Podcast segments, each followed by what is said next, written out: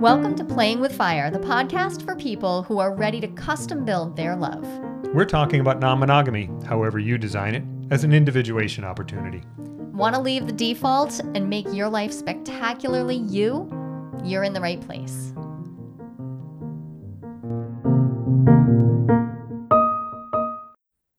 Let's talk about veto power. That's fun. Doesn't it sound fun?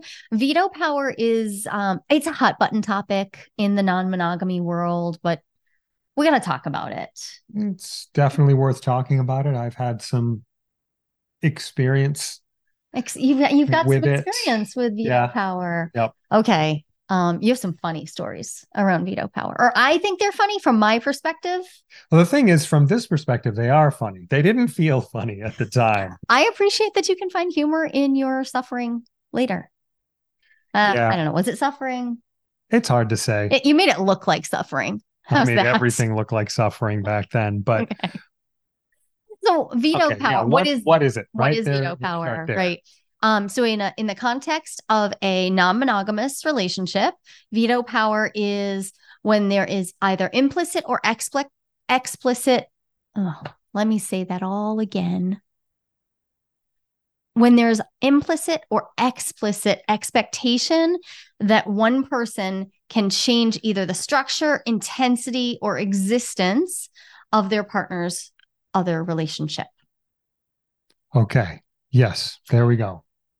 I say implicit and explicit because sometimes people just like they just imagine like if you're starting off in non-monogamy and you're coming out of a monogamous mindset as we've talked about so frequently we tend to like bring all of our monogamous Right. conditioning and all of our monogamous ideals and our ideas of what is appropriate in relationships into our non-monogamy.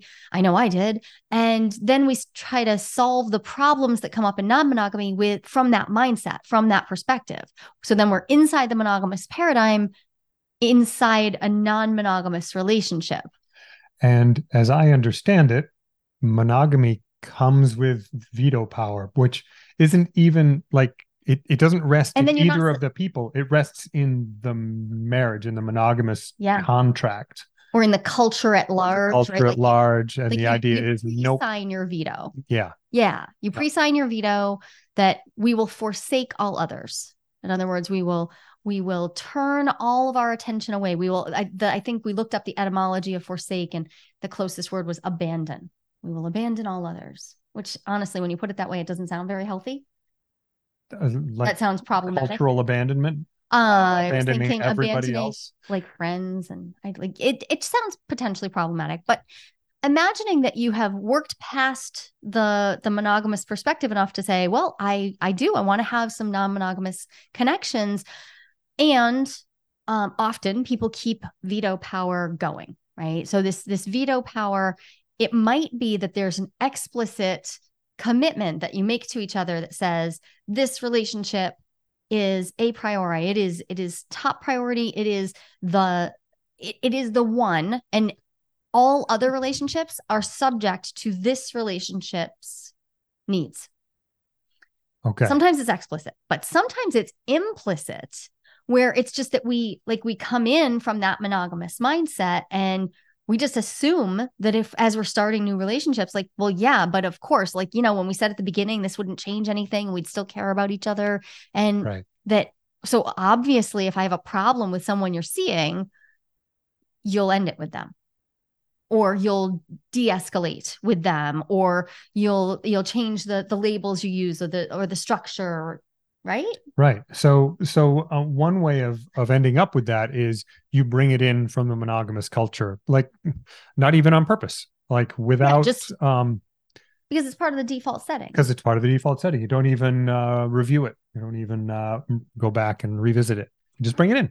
and then it Well- sounds perfectly reasonable there's a degree Yeah. to which it sounds reasonable because if you're if you're basically practicing monogamy but you're having sex with other people then yeah that might be one of the very first things you say to each other is like yes but nothing will really change i'm just going to use this person as a prop or as a as a, a live sex doll like okay there is so much to unpack in those statements because that is not okay if you're going As a to person, That's a human actual person. I don't even want you treating sex workers that way. So if you're thinking like, well, if I paid them, no, that's not a workaround. We treat all the humans as humans, As please. humans, Thank you. 'cause They're humans. So y- you were good. I cut you off though because I just I get so riled up around the idea that we we might think that this is the natural and normal setting when it is it's it is not. It, it's just a Yeah. cultural norm. Yeah, it's a cultural norm. It's not a natural norm, like built into us in any way.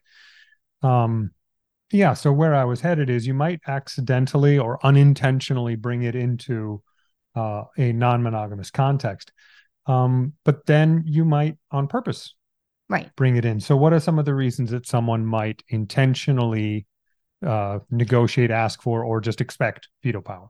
Right. I think the idea that we will be or feel safer if we have veto power is right at the heart, right? Like it Okay. it's easy to it's very easy for me to feel compassion for that. Like it uh, at a surface level read, like a plain text read of that feels like yes, I would be safer. But it's it's not real. It is definitely it's it's not just problematic. It's also not real protection No, it's not. because if you're in a consensual relationship of any kind, monogamous, non-monogamous, if you are in a consent-based relationship, in other words, if if you do not force your partner to um, never leave you, no matter what you do to them, right? It- in other words, it, it- as long as you, if you're not abusing your partner and you understand that, in fact, they have the right to end the relationship, then it doesn't actually provide you more safety because it, it gives you the illusion of more safety. But what it also provides is the potential for so much resentment and hostility. And um, it's just occurring to me now as I'm thinking through it. Yeah, there's there's a lot of resentment that can- come up from that. And um, parents who are listening to this, uh, parents of older children, um, maybe even some younger children. So I'm just imagining as a father, I have a 14 year old child who wants to start doing something, anything, pick a hobby, pick a friend. Like this is this is what I want to do, and I say no they're going to be so energized to go do that thing or be friends with that person. If what I do is I just put up a wall and I just say an absolute no, Yeah. they're going to be so attracted to that. So it's not only does it not actually provide the safety, it can actually backfire pretty impressively. Yeah. And it does. So it wakes up all of our childlike and adolescent parts frequently. Um, and when we're making our, like, if you're intentionally building in a veto policy, often it's because you don't want to have other more nuanced conversations about how do I seek safety? How do I feel safe in this relationship? How safe am I at all? Mm. Like, it, you may be hoping that that the veto policy itself, like uh, having that sense of control, will provide you a sense of lived safety. Unfortunately, how I see it play out is that is illusory as well as potentially damaging to all of your relationships. And it's it's also this is a good time for us also to talk about what couple privilege is. Uh, yeah, I think it it flows right into that. yeah. So um what's your understanding of couple privilege? I usually My understanding of couples privilege is, um, and this can be explicit or im- impl- explicit or implicit. It can be stated or not. It can be completely unconscious, or can be like, yes, we are a couple, and therefore. And here's the therefore. Therefore, the the they're like the the sacrosanct nature of this relationship means that it comes before any other relationships we might have. So if you were to go and um, go on a date, for that matter, go be a friend to somebody, and I feel that it is changing the nature of our relationship, I can say, oh, hey, don't do that. But it's actually more complicated than that, too, because the two of us together could just unconsciously or subconsciously, like pre thinking, just assume, yeah, we have to protect this relationship. right. We have So to we get prioritize this relationship. In the face of even really Mhm. like re- an outcry of need from another place. Yeah. So let's Oh, I will more- absolutely deal with that need as soon as I have dealt with the needs over here, or the wants or the Or the wants, or the implication vague- that maybe there's yeah, a va- yeah. So preferences.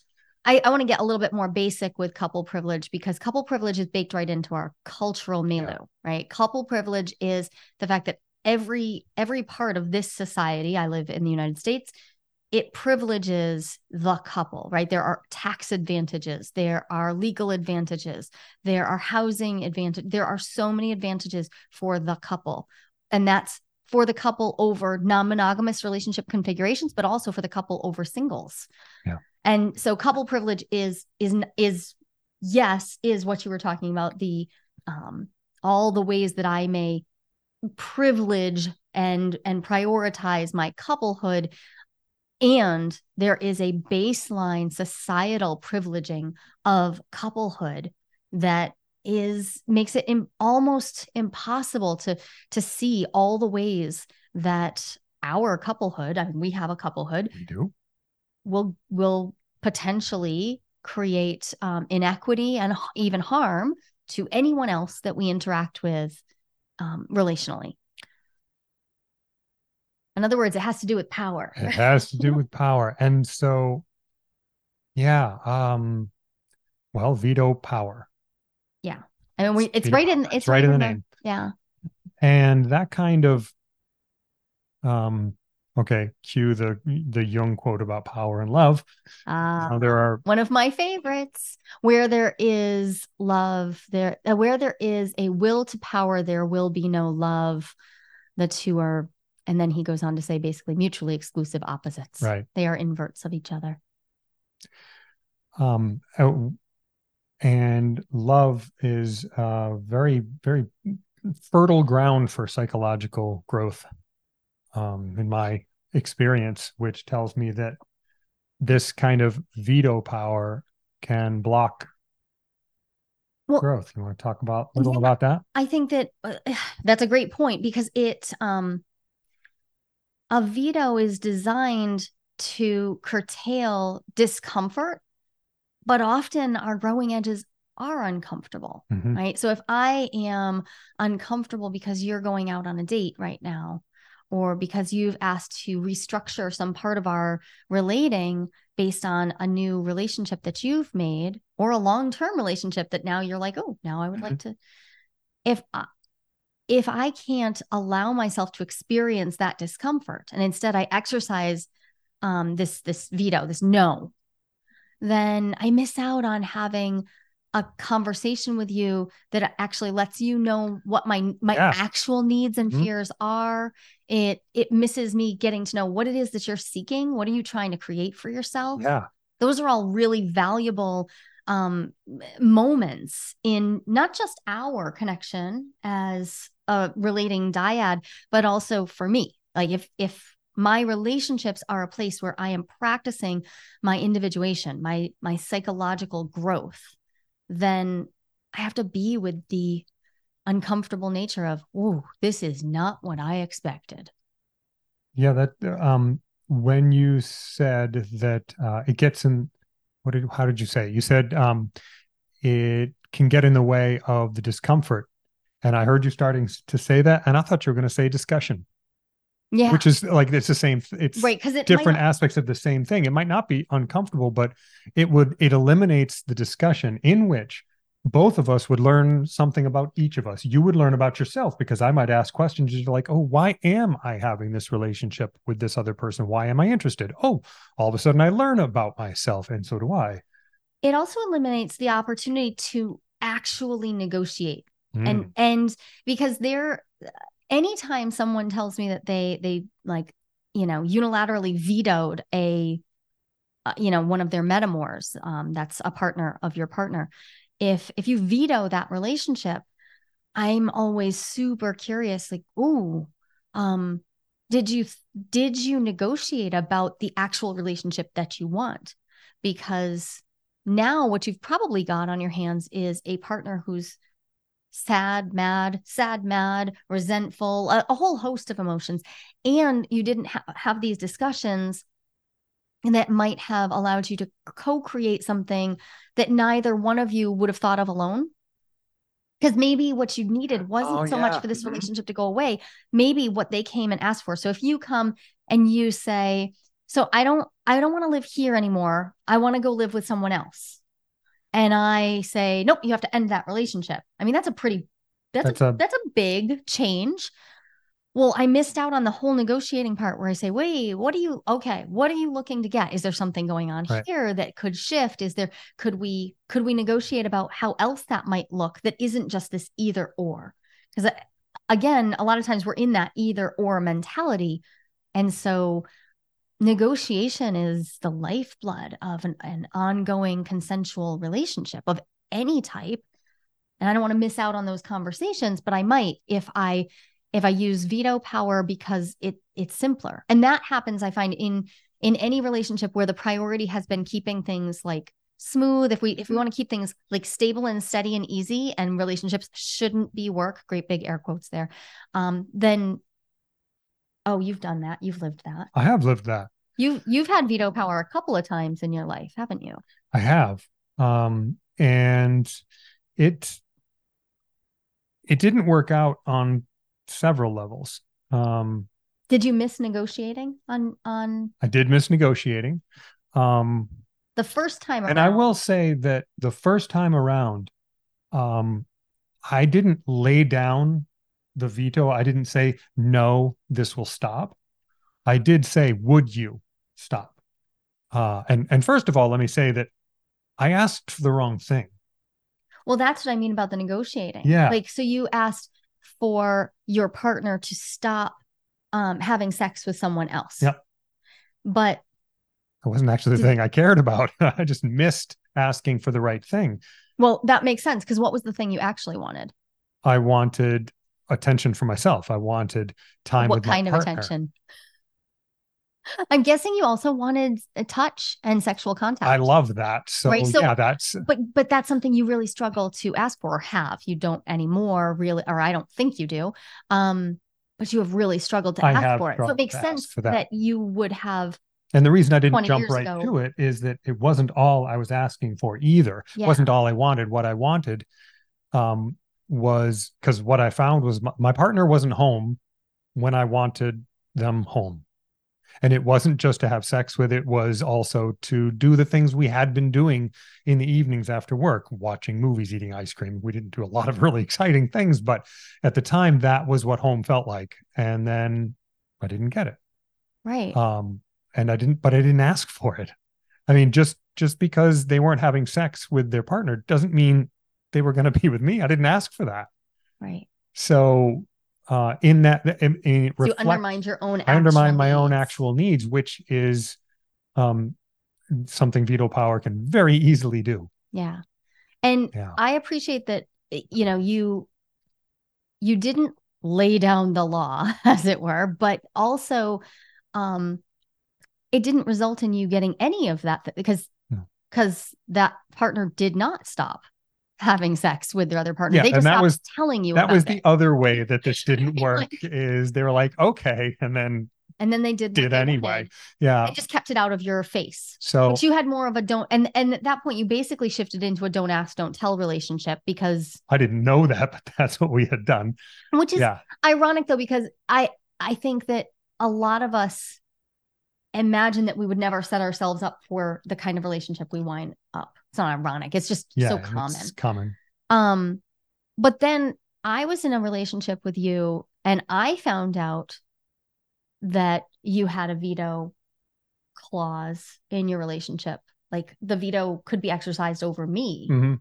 Um, and that was that that that goes into my you know top top 20 worst days the day i figured out that yeah oh my like i've rewritten my whole life for you and i can be told to go away at any moment ooh that was a hard moment That is a crappy moment. um and and i think one of the hardest parts for me was realizing that the two of you never even discussed it Right. And which it was just like was built, into the assumption of your of your relationship based on again i think this like the structure even though you weren't part you weren't actively monogamous but like but it's this other aspect of, of couples privilege. But and and couples privilege i get this mental picture of okay so these two people get to make a bunch of like rules and they get to prioritize and make a bunch of things happen. When in fact um it also is that the relationship of those two people holds a bunch of weight and priority. And and the relationship becomes like a third person yeah, in the room. Like its own like, entity yep. and it literally does. Like legally speaking the marriage forms it's almost like it forms a little mini corporation. Yep. Oh you now you have this unit. That's that's its own whole thing. You even have to register for married status. It's very much a corporation type thing. And um and one of the ways that i can feel that from here is i remember what it felt like to feel like i was getting vetoed by the relationship i was in because these were all my choices i got to do whatever i wanted to do and I had already had experiences so with my partner. Veto. I felt the veto. My partner, you, even though the, it was technically about like you had a partner who believed that they could veto my relating to you like like okay you come back to her and i i go away but yep. you felt like the relationship itself was also able to veto you and the reason that i felt that is that i had this uh, this sense of justice where okay so my partner had already had sex with somebody and had for for years had this this other relationship and then i'd had that you know would you please not have sex and then they did so I had I could have had this justice thing of well, sauce for the goose is sauce for the gander. My turn. I get to now. But I wouldn't even hold that up for myself because I felt this the couplehood enforcing something, not my partner. My right. partner, I could have like been like, yeah, this doesn't make sense. But the couple, but the marriage. But oh, the marriage. Yeah. yeah. And then I just buckled and that's where you and I got into a bunch of conversations because when I became aware of it, it was an awkward moment for me because you and I had bought a house together at that point. Yeah. It was really awkward because I was like, wait, so we bought a house together.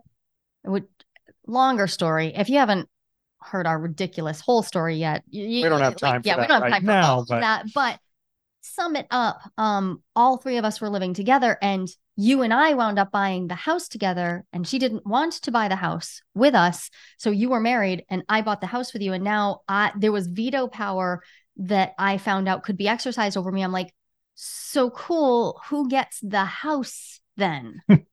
Because now there's another legal entanglement. And I'm like, oh, that is a really interesting is... question.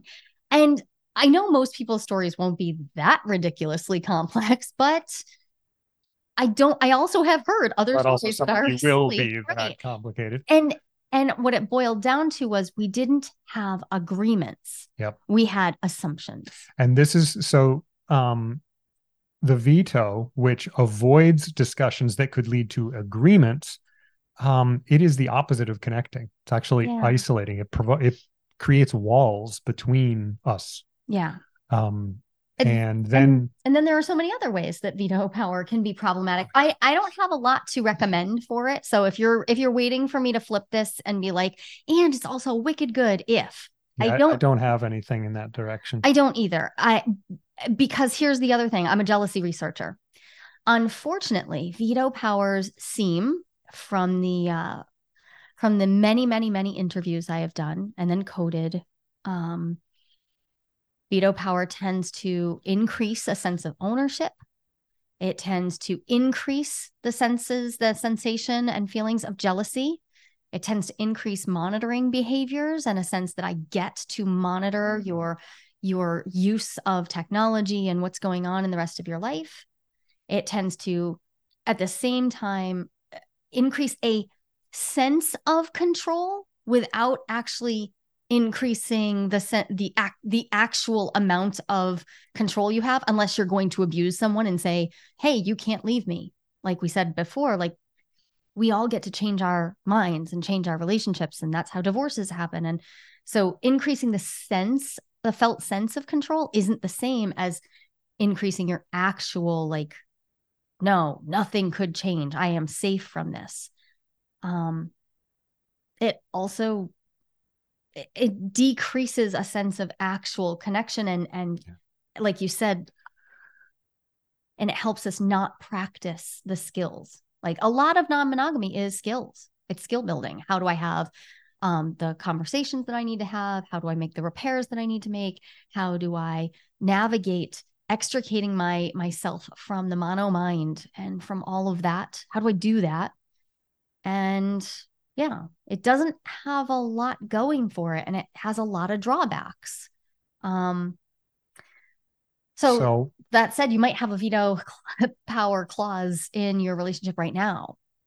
And and if you're listening and saying okay maybe maybe i want to change this. Maybe we want to not have this. Yeah. What do we do? I I think there are two there are two things that stand out big to me. The first is making it visible.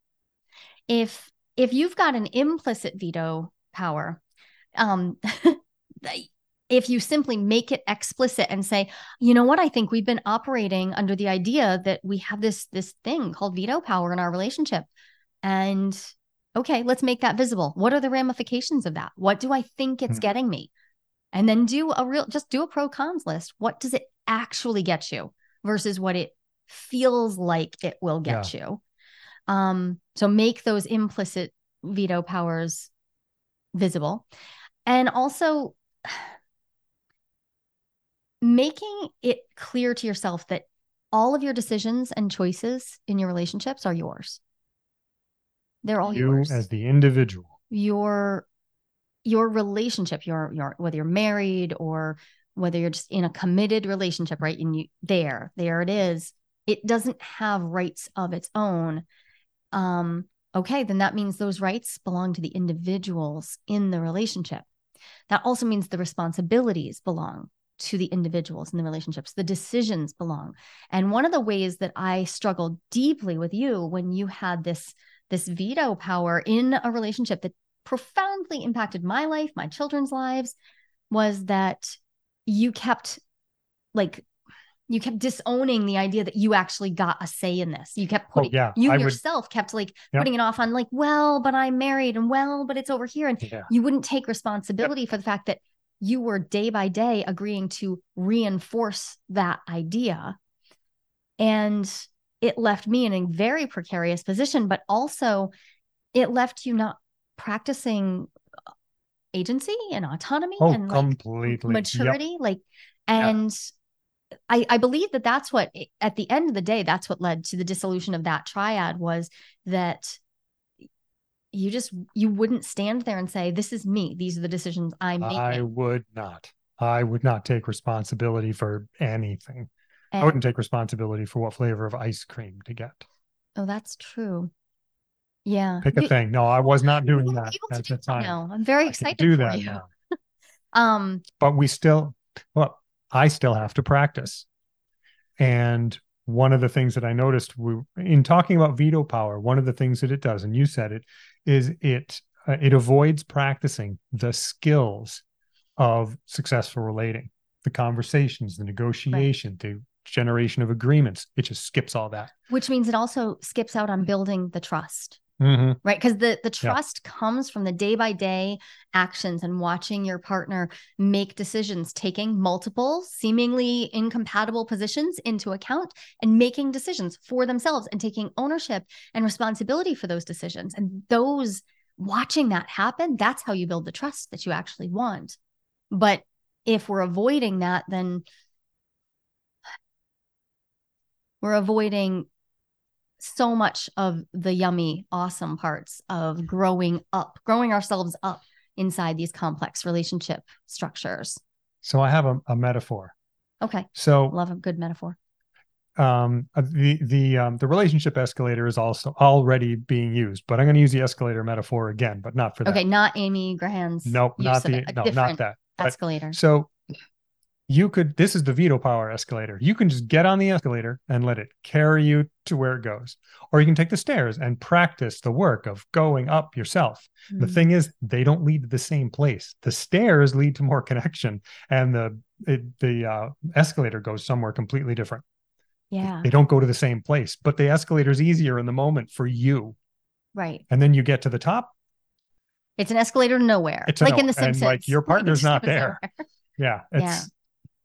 It's I'm not great at metaphors, but that's what came up. well i appreciate i appreciate the the reminder that these these two paths they really do diverge. Mhm. if you've had veto power in your relationship it's never too late to unpack that and say okay let's do something different. When you know better do better. That's that's fine. Like when you figure out like oh that's that was like maybe those were your training wheels and now you're ready to say okay let's let's do this. Let's actually have those conversations. It's not unusual to not know what to do next. I mean that i think that's about 90% of what i do in my private work in my group work is what are the skills that you need to have these really explicit nuanced conversations and to do the repair and and figure out how do i do this with my specific people and then how do i have the skills to do this as my people change that's the work we do that in year of opening we yeah Right. But that is the work. It's the, it's the practice of these things that the that the veto uh, does an end run around. And I have one more suggestion for if you if you are somebody who um, is in a relationship where there is veto power and and it comes up, something comes up, and there's a no, like the veto just like comes out. Mhm. That's fine. Revisit it. Like, oh, um, so okay, that So- was my initial gut reaction right so now let's have the conversation it's okay to have that like reactive no and then having expressed it move into the conversations afterward they might be a little harder because of that no but it's still there the opportunity is still there So the opportunity is there to say, wait, that was me reacting from Yep. my monogamous mindset Yep. where I was exercising veto power and I missed out on connecting to you. Yep. Let's try it again. I used to give my kids do overs, I don't know, 150 times. There were seven of them. So it was there's a lot of do-overs like 150 do overs a day. Um, but we give each other do-overs in our relationship oh my gosh, all the time. we are not perfect people Right. Oh, I, yeah. at all Not even in this hour. not even right now So I appreciate this conversation. And I know that it can be a really tender one for a lot of people because if you've been relying on veto power, you might now have fallen into a place where either you, well, maybe you've already thrown your phone at the wall or just totally clicked the unfollow button and been like, no, I'm never listening to Jolie and Ken ever Hmm. again. Um, but if you're still with us, and you're feeling bad about your choices, or you're realizing now that you may have already vetoed people in your in your life um and you're feeling bad well that's what repair skills are for right like we can't fix it but perhaps we can do some repair um, and some some adjustments and then help other people understand that we're we're in our growing process and we're actually doing our growth work Yep. Um, which having- means acting differently not just saying oh i have this new idea but also acting differently and if you're having trouble um, finding the the internal stuff to get yourself changing those actions find people who can help you Yeah. So Find- year of opening is a great place Yep. to do that. Um, but find your local community, uh, your- whatever. yep. Get yourself surrounded by people who aren't just approaching non-monogamy in that one way. Because if that is the normalized standard in your community, then it's going to be hard to see past it. and i want to say too that this isn't just a non-monogamy thing um you're in a monogamous relationship this stuff can come up outside of the domains that you have already explicitly agreed you know we're we're um uh what's the word we're closed in these ways and in uh, but if you have had an like an expansive no and now you're revisiting the idea and you're having trouble having the conversation yeah. um yeah talk to people Yeah. find your friends find your people Mm, yummy. Okay. Till next time, everybody. Take good care of yourself. Take good care of each other. There's no one right way to design your relationship. And lots of people, actually about 25%, according to a recent national survey, are interested in some type of open relationship. But how do you know if you are ready to open up happily? Not everyone is, and that's no problem. I've got a 60 second quiz that will give you the answer. And even better, you'll walk away with your next step, whether you're good to go or not so much when it comes to opening up. And this is no BuzzFeed nonsense. I personally designed this quiz from my years of academic research. go to joliquiz.com. That's J O L I Q U I Z.com and find out if you're ready to open up happily and what to do if you are or if you're not.